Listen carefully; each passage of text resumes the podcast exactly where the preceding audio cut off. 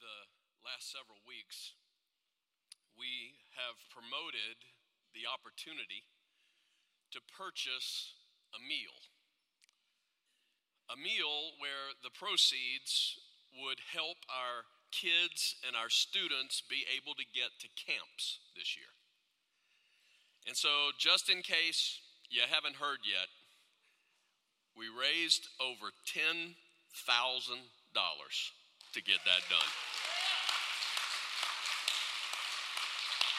You guys did great.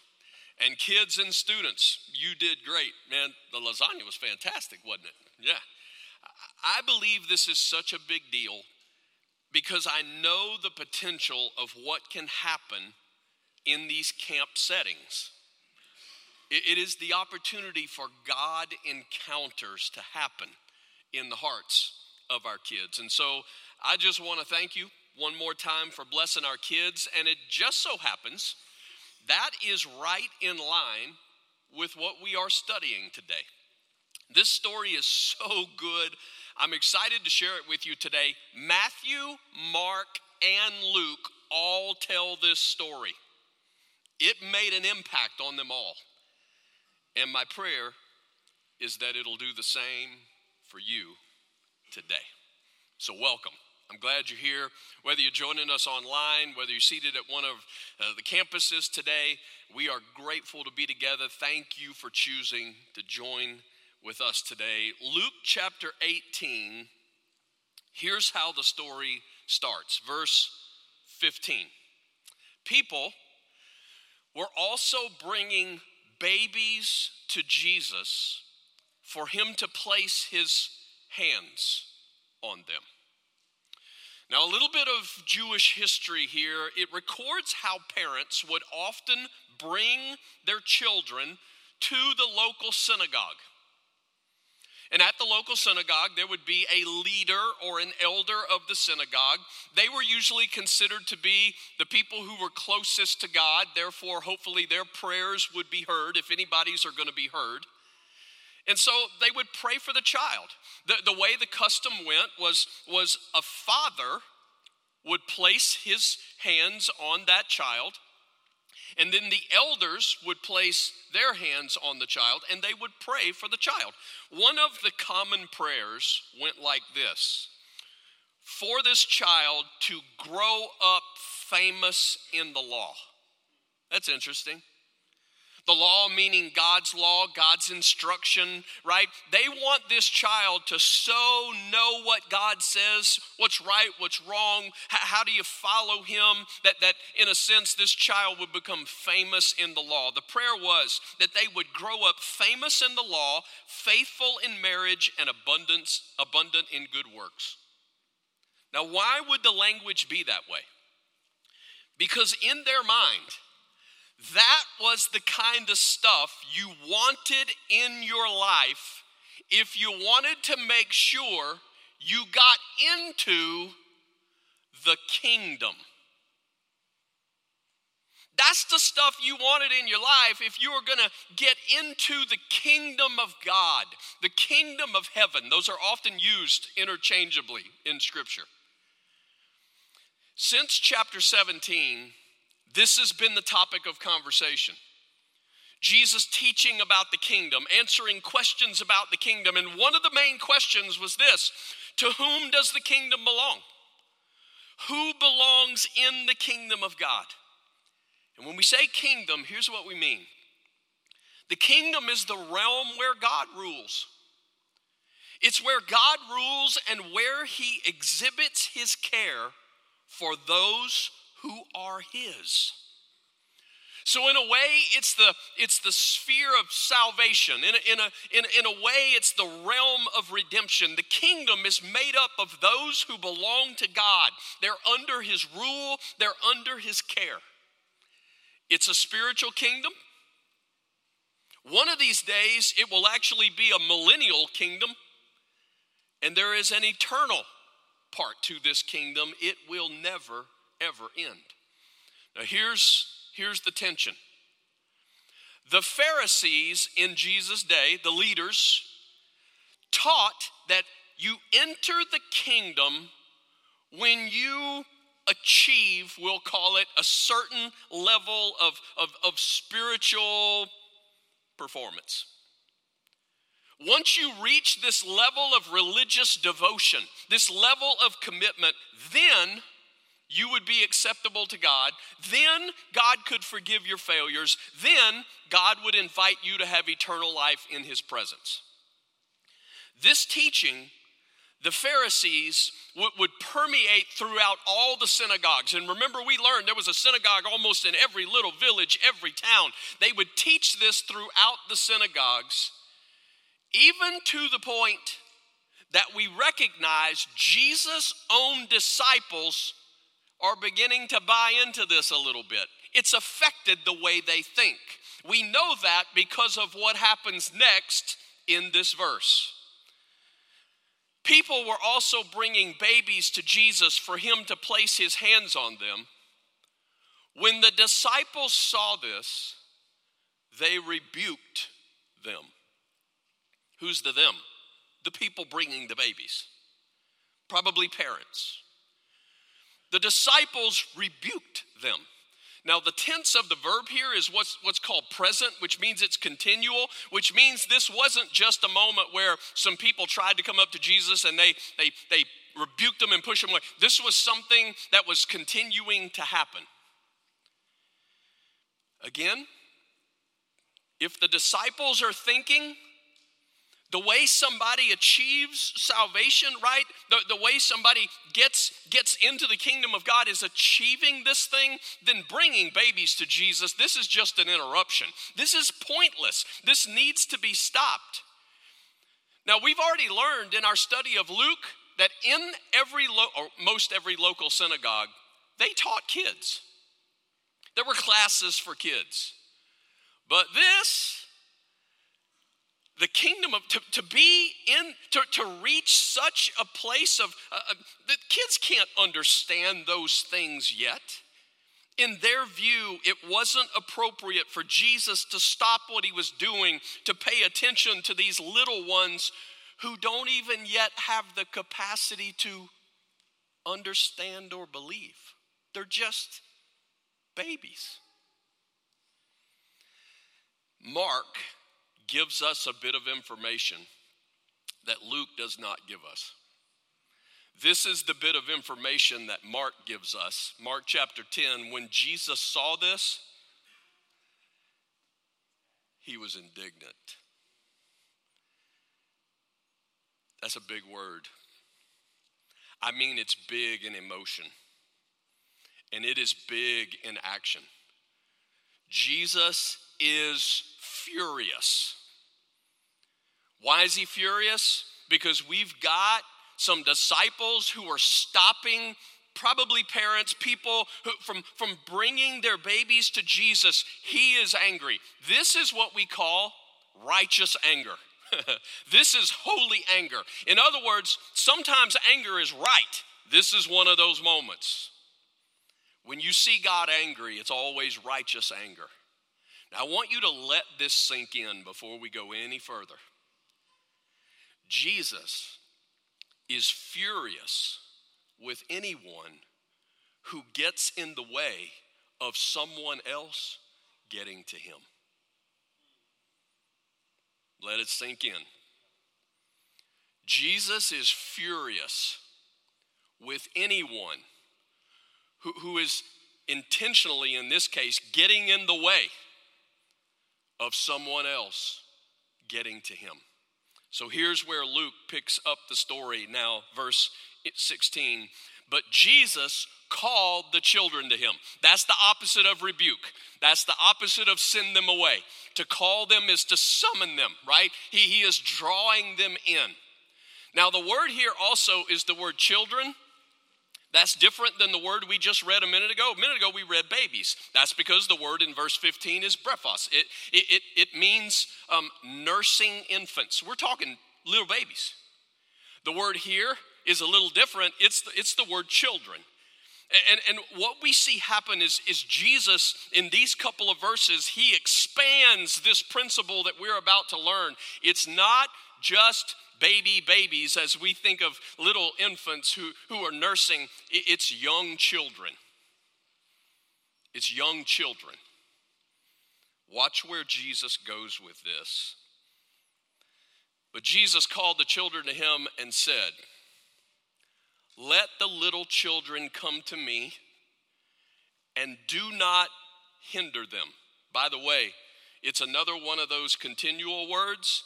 In other words, you and I, we could insert the word ever. Don't ever hinder them. And then he makes this most amazing statement For the kingdom of God belongs to such as these. Well, what does that mean? They're babies. The kingdom of God belongs to such as these. Here's what I think Jesus is helping us understand here today. I believe it means that until a child reaches that condition of accountability,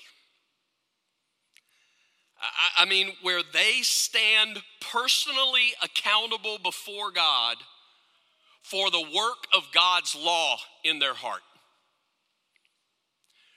Before they can stand personally accountable before God for the truth of the good news of Jesus. What is that good news? That Jesus died for sin, that he was buried, and on the third day he arose.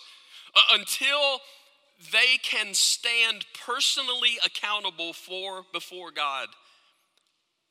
Until that day, they are under some special, gracious, divine protection. It's an amazing statement that Jesus makes here.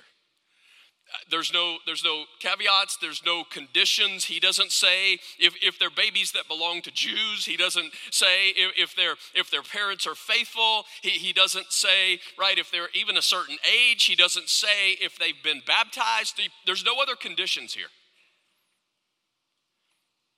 The kingdom of God belongs to such as these. But let's be clear it's not because they're not sinners. It's not because these children are not sinners, they are sinners. If you have children, you know that children are sinners. It didn't take you long to figure that out. There is a truth of Scripture where we, we are all born with a nature to sin.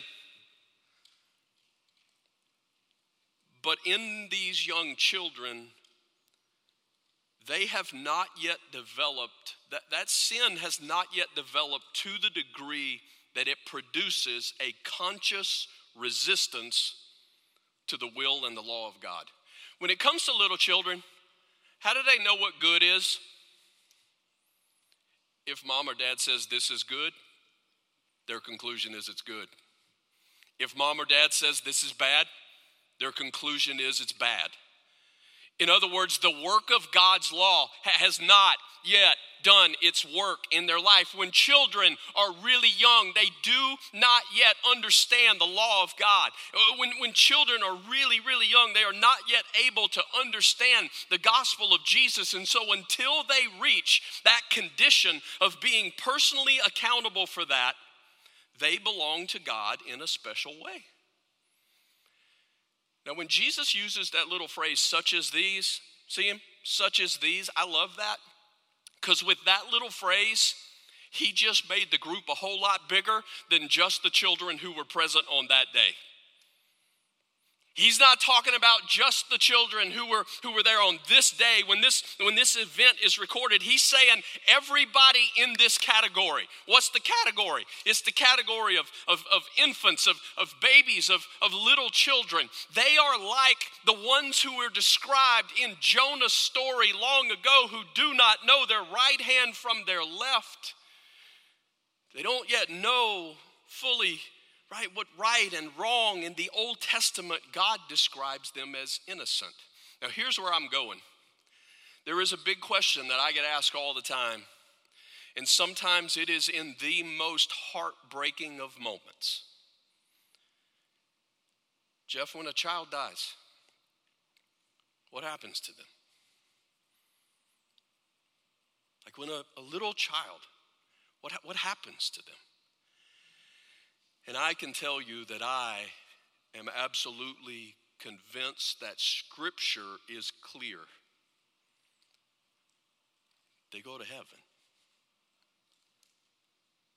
And today, I, I want to give you a little bit of why I believe that from Scripture.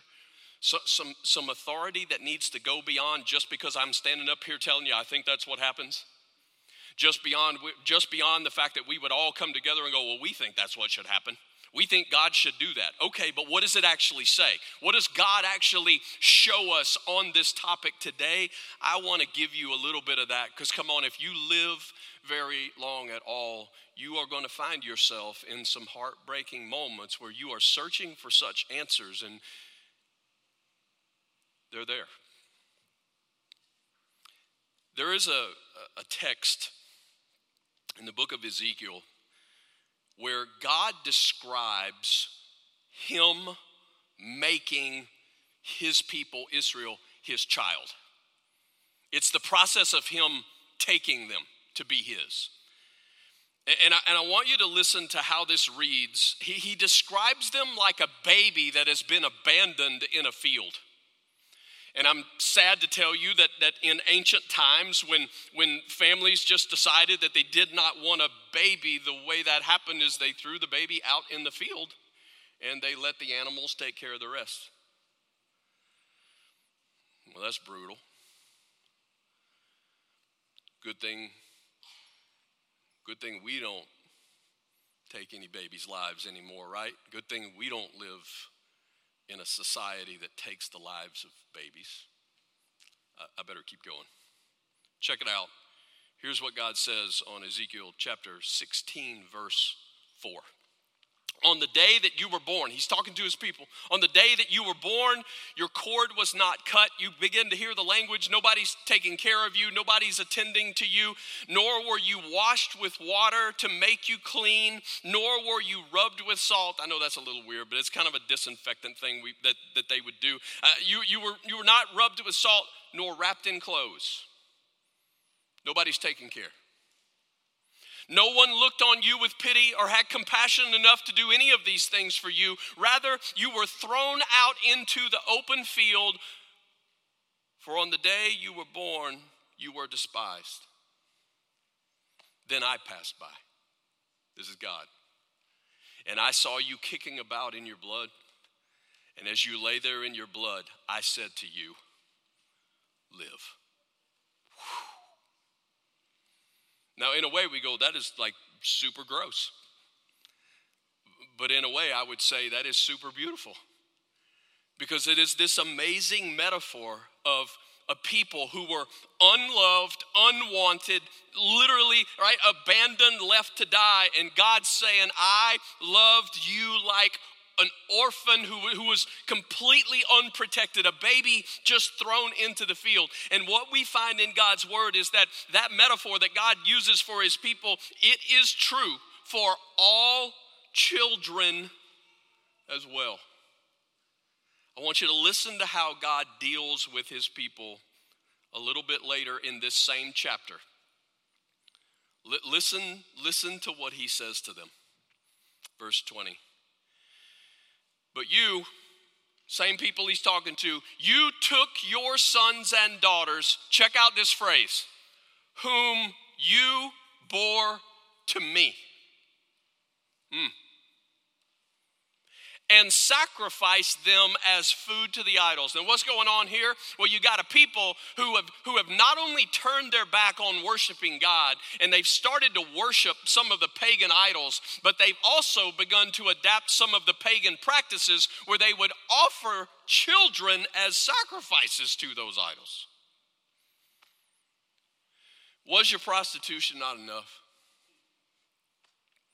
You slaughtered, here it is again Who's talking?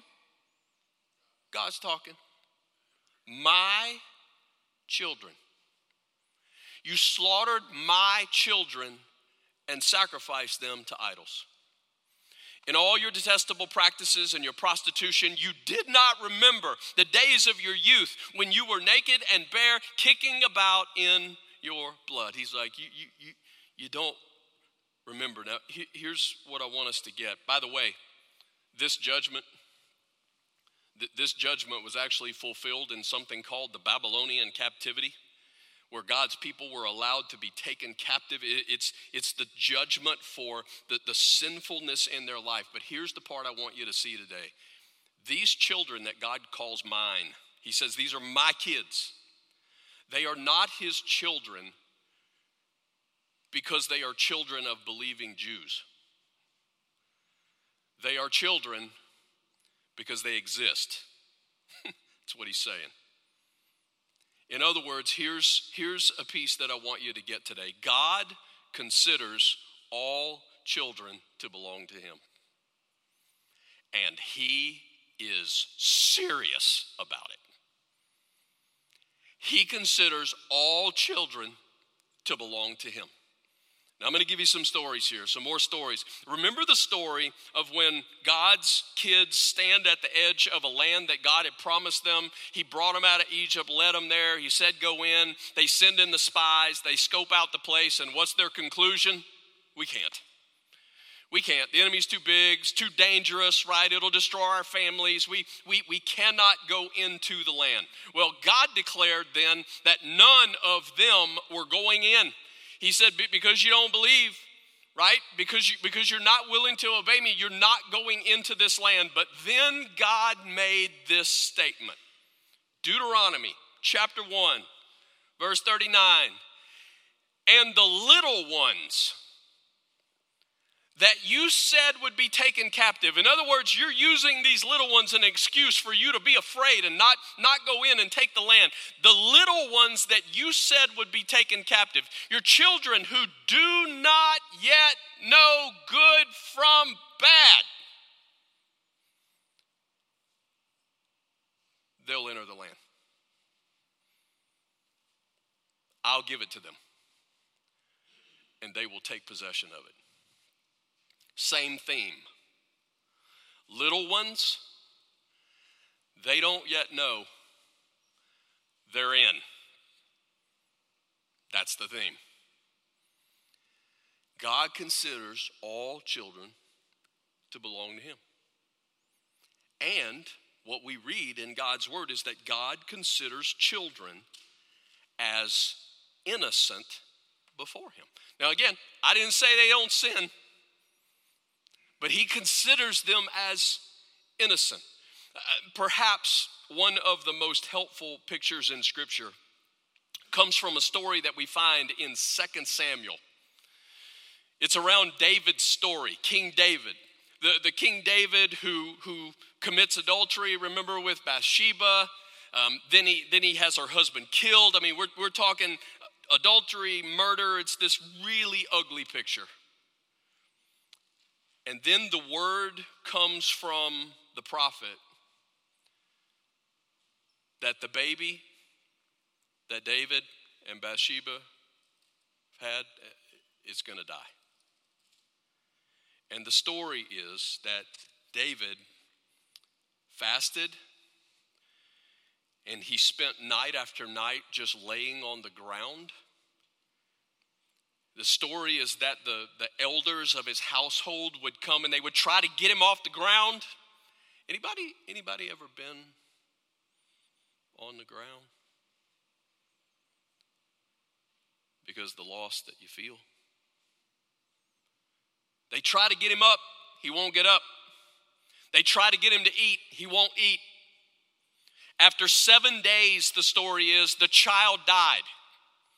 But nobody in the house wants to tell him.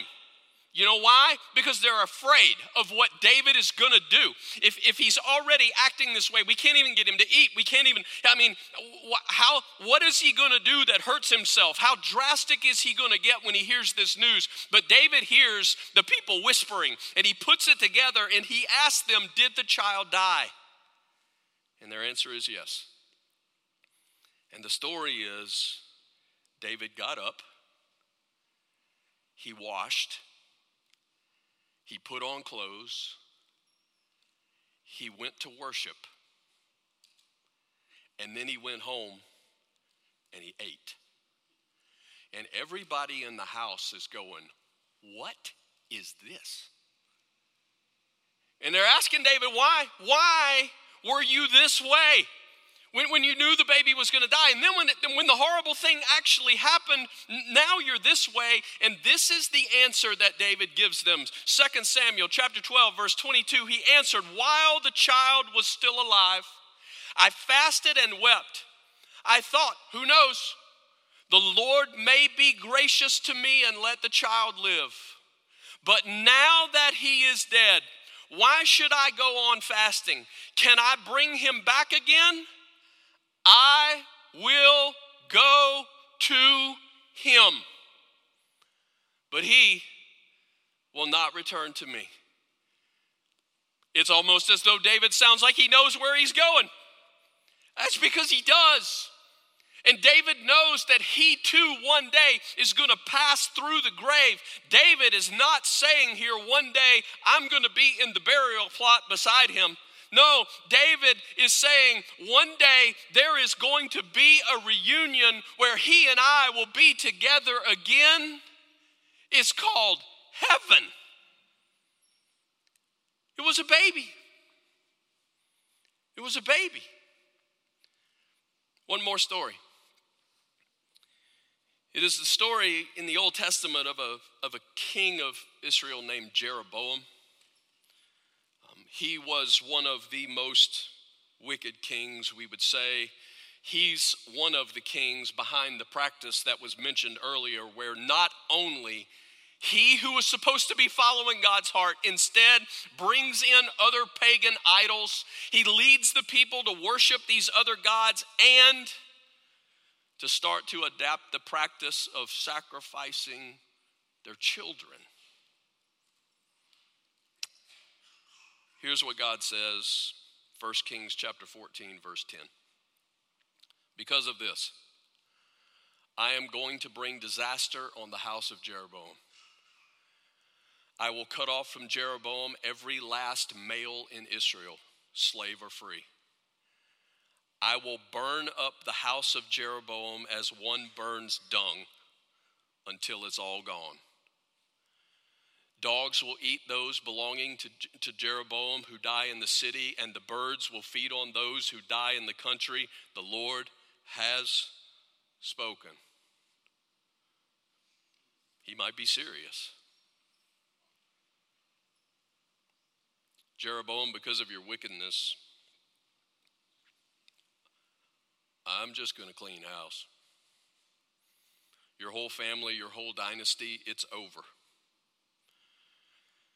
It's almost as though God calls this for what it is. He's like, I'm going to sweep out all this dung. We're done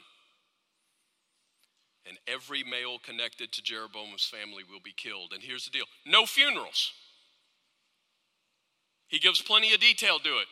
If they die in the streets, dogs will take care of them, no funeral. If they die out in the field, birds will take care of them, no funeral. Now, watch what happens next. Verse 12.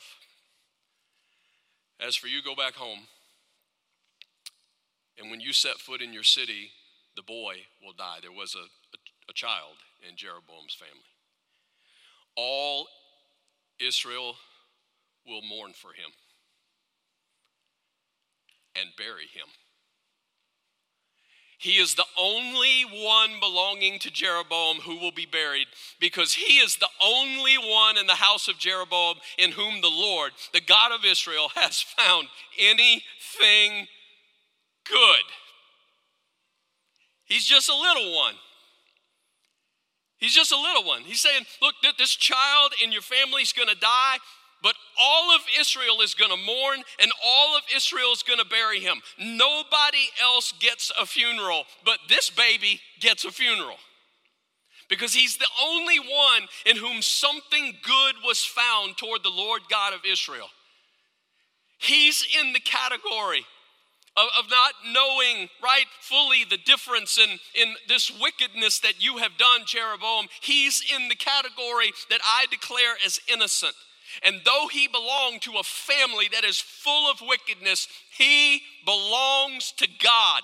And the something good in him was the absence of a full rebellion against God.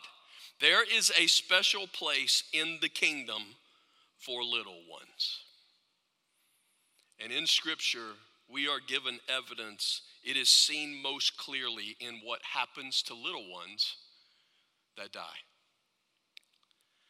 I have, I have heard this my whole life. I, I, I don't know why I would ever push against it.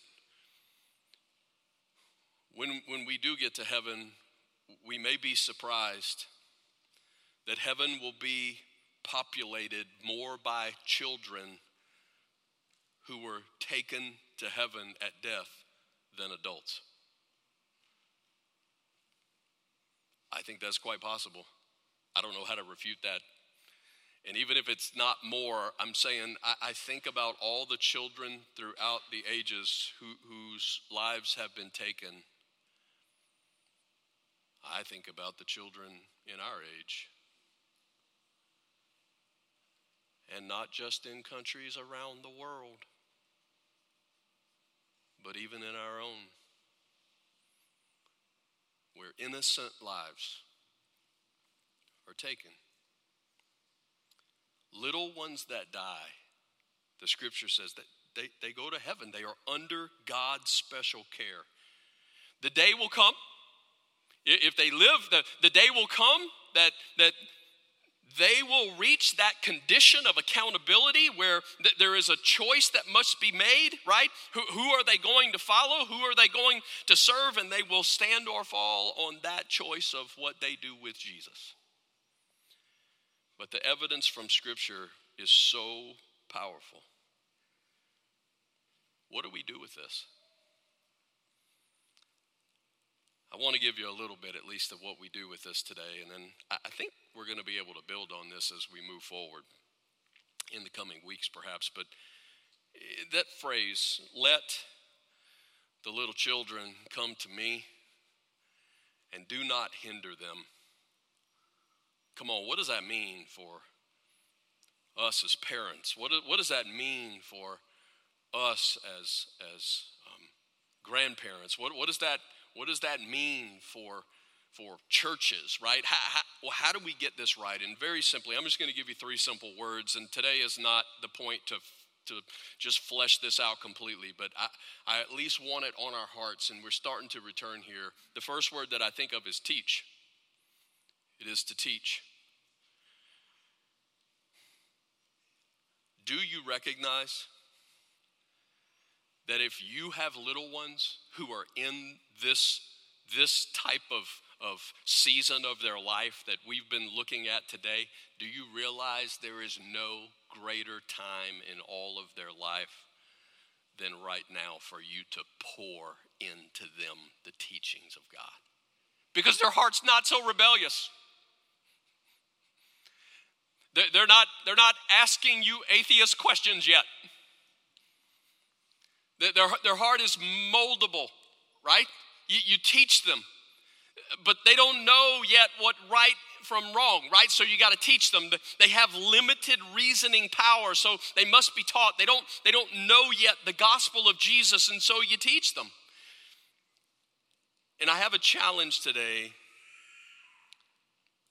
parents that we would understand this responsibility falls first on us. It does.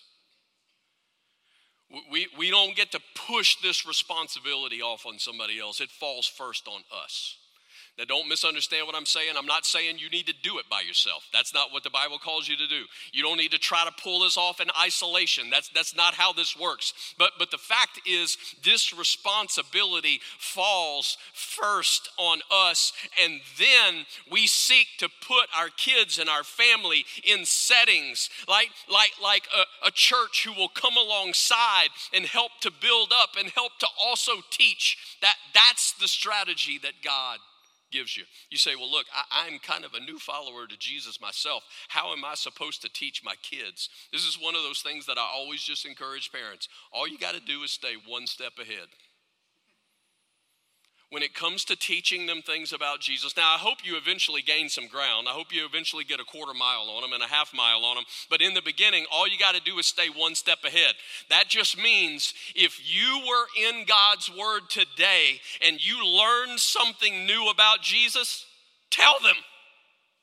And you will be amazed at what the grace of God works in your family. And again, eventually, hopefully, you learn more and you learn more and you learn more. But man, some of the excuses that we give is just like, are you simply passing along what you are learning about Jesus? Which leads us to the second word that I want you to see it is the word model. It is the word model. Because at this young stage in their life, what you model, they will mimic. And I love this season. I love it. Because when you say to them, let's pray, they will fold their little hands and they will bow their little head. They'll pray. You, you say, let's, let's sing this song that, that we learn about. They will sing the song. They don't stand there too proud, afraid to sing, afraid to applaud God, afraid to extend hands to Him. They're not yet too proud and all that. They'll follow. But it won't take them long to conclude that if all this doesn't really appear to be good for you, then it's not good for them. You've got to recognize the value of truth, God's truth, for your own sake, not just for the sake of your children. And come on, I see this all the time where there's a season of life where, you know, sometimes people, uh, they, they, they graduate, they, they kind of get involved in what's the next steps, and they slowly take steps away from God. And it's not that they hate God, it's not that they're just trying to rebel against God. They just don't really have any place for that. And but when the day comes that they have children, there comes this time where all of a sudden it's kind of this wake up call of like, man, I think I am kind of responsible here. And I, I, I want my kids to get into the kingdom. I'm saying though, if they don't see the value of this truth for your own sake, if they don't see that, they're not going to see it for theirs either they will recognize a Sunday morning only faith versus a life that demonstrates the same conviction. Their, their perceptive spirits will see through your hypocrisy when you're only doing something to manipulate them to respond in the way you want them to, instead of truly living according to the truth that allows a joy and a freedom to come along with walking in that truth. Here's my last word is the one I if you gave me said hey I, I, this is the one i want us to start to, to wrestle with a little bit when i when i say the word love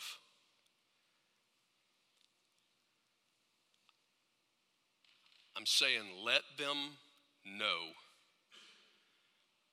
that your heart is with them Because the goal here is not just instruction. The goal is that there will be instruction and there will be modeling that is wrapped in love.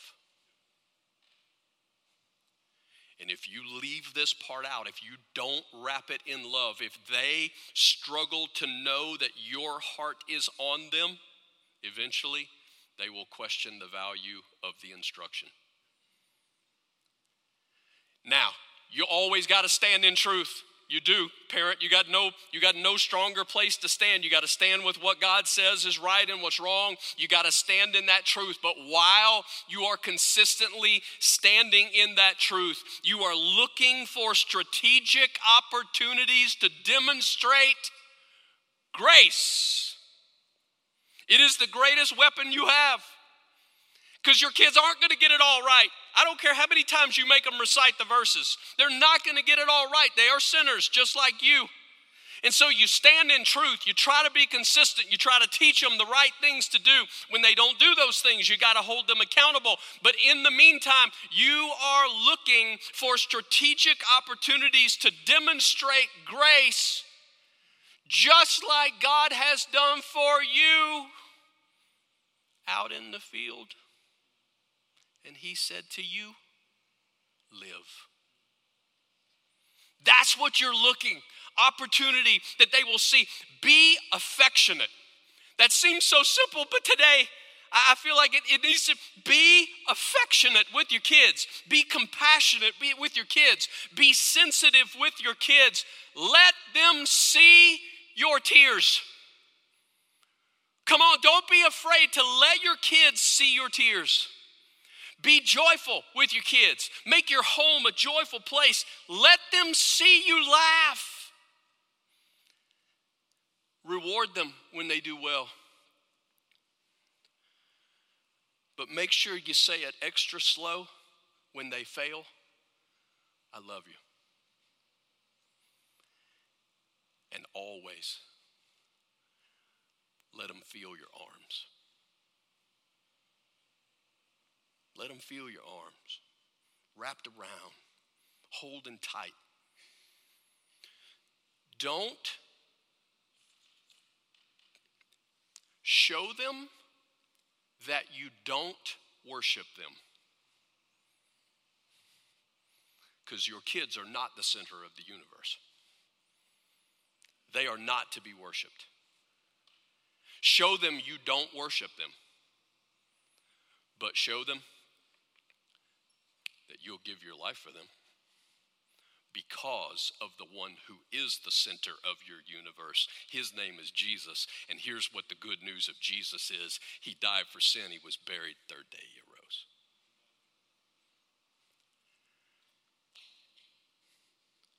Show them by your actions that what matters to them matters to you. And that sometimes what matters to them matters more to you than what's most important in your world.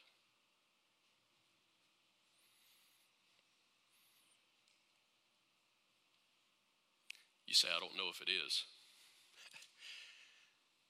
then it's time to ask God to make it so. It's time to ask God to craft your heart that such could be the case, that what matters to them is what matters to you. Daddies, I don't know any other way around this. There is such a piece of this that's supposed to start with us.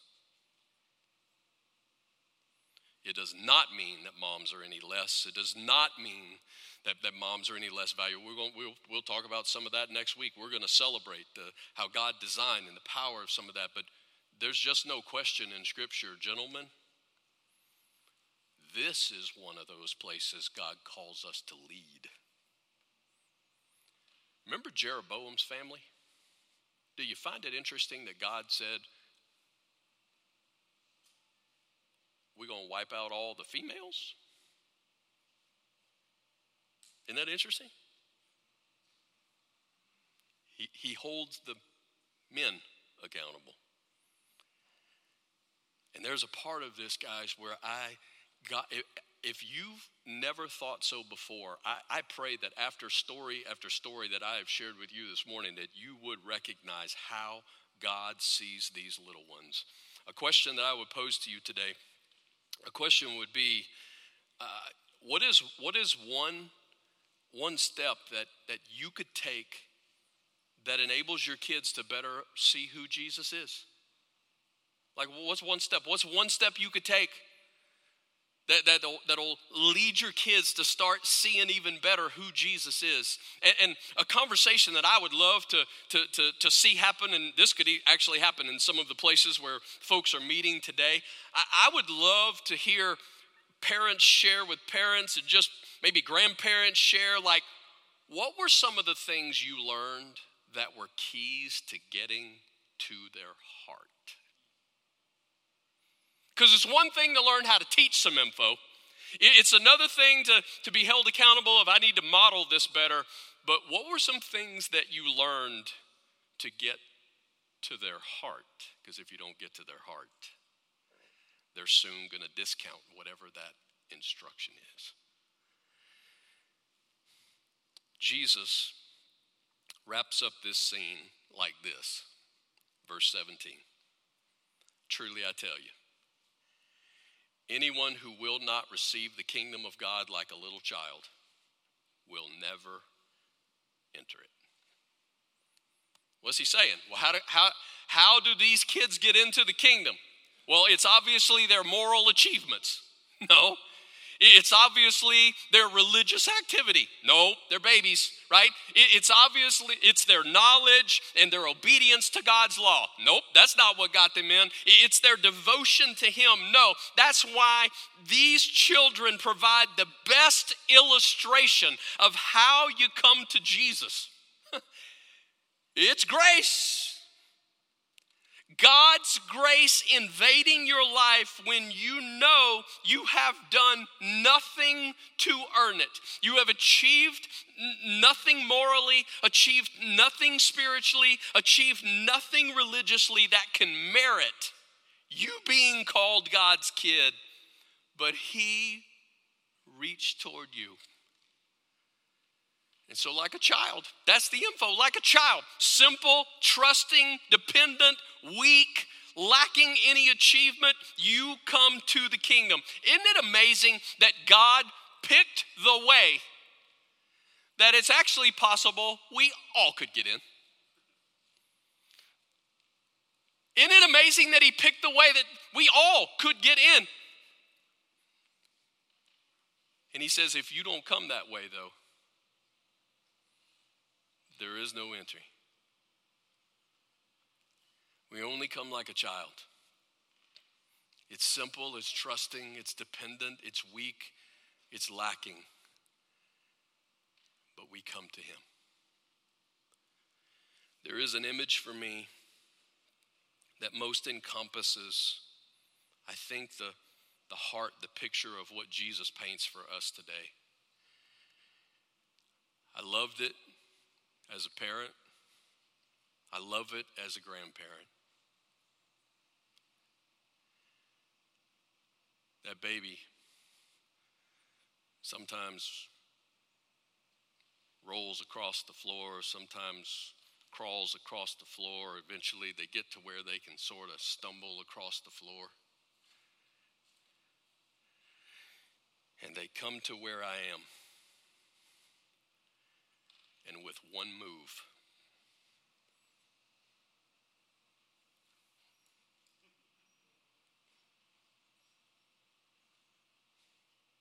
one move.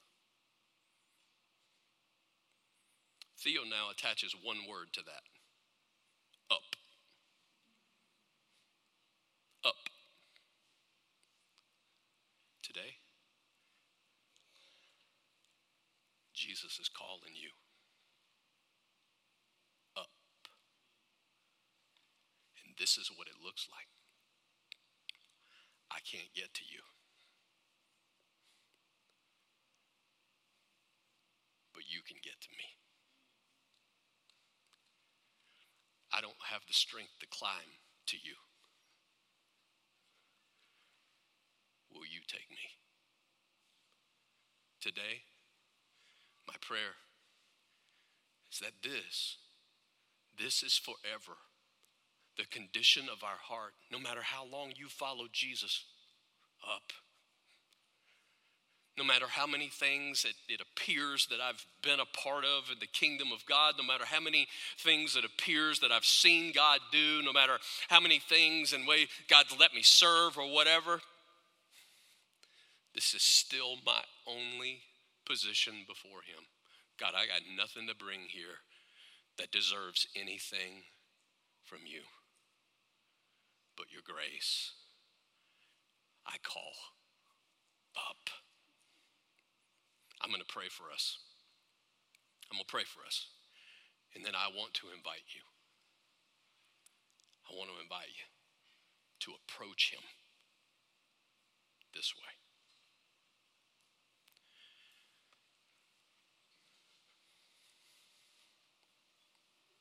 God,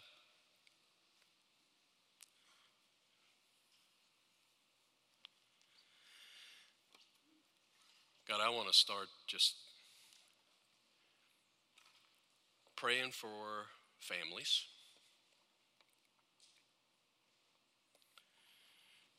For parents, God, who have experienced what it is to lose a little one.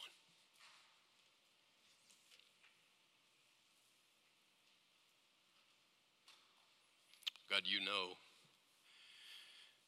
there's not much harder of a moment than to stand in a cemetery with a mom and a dad and a little bitty casket. The reminder of how broken this old world is. And this is why we need a Savior who makes all things new.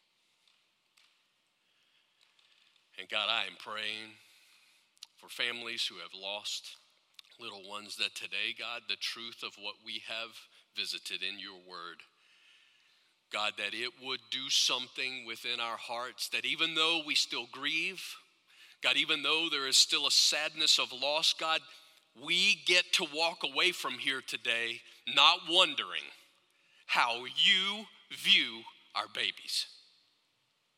We don't have to wonder how you view our children. And God, today we are declaring thank you for such grace and thank you for such love. God, not, not only is it true of you, but God, you would tell us the story, a story after story where we can read it today, God, and we don't have to guess. We know how you see our little ones. And God, today I ask your blessing. I pray your comfort. I pray for peace. God, I pray for families who have lost.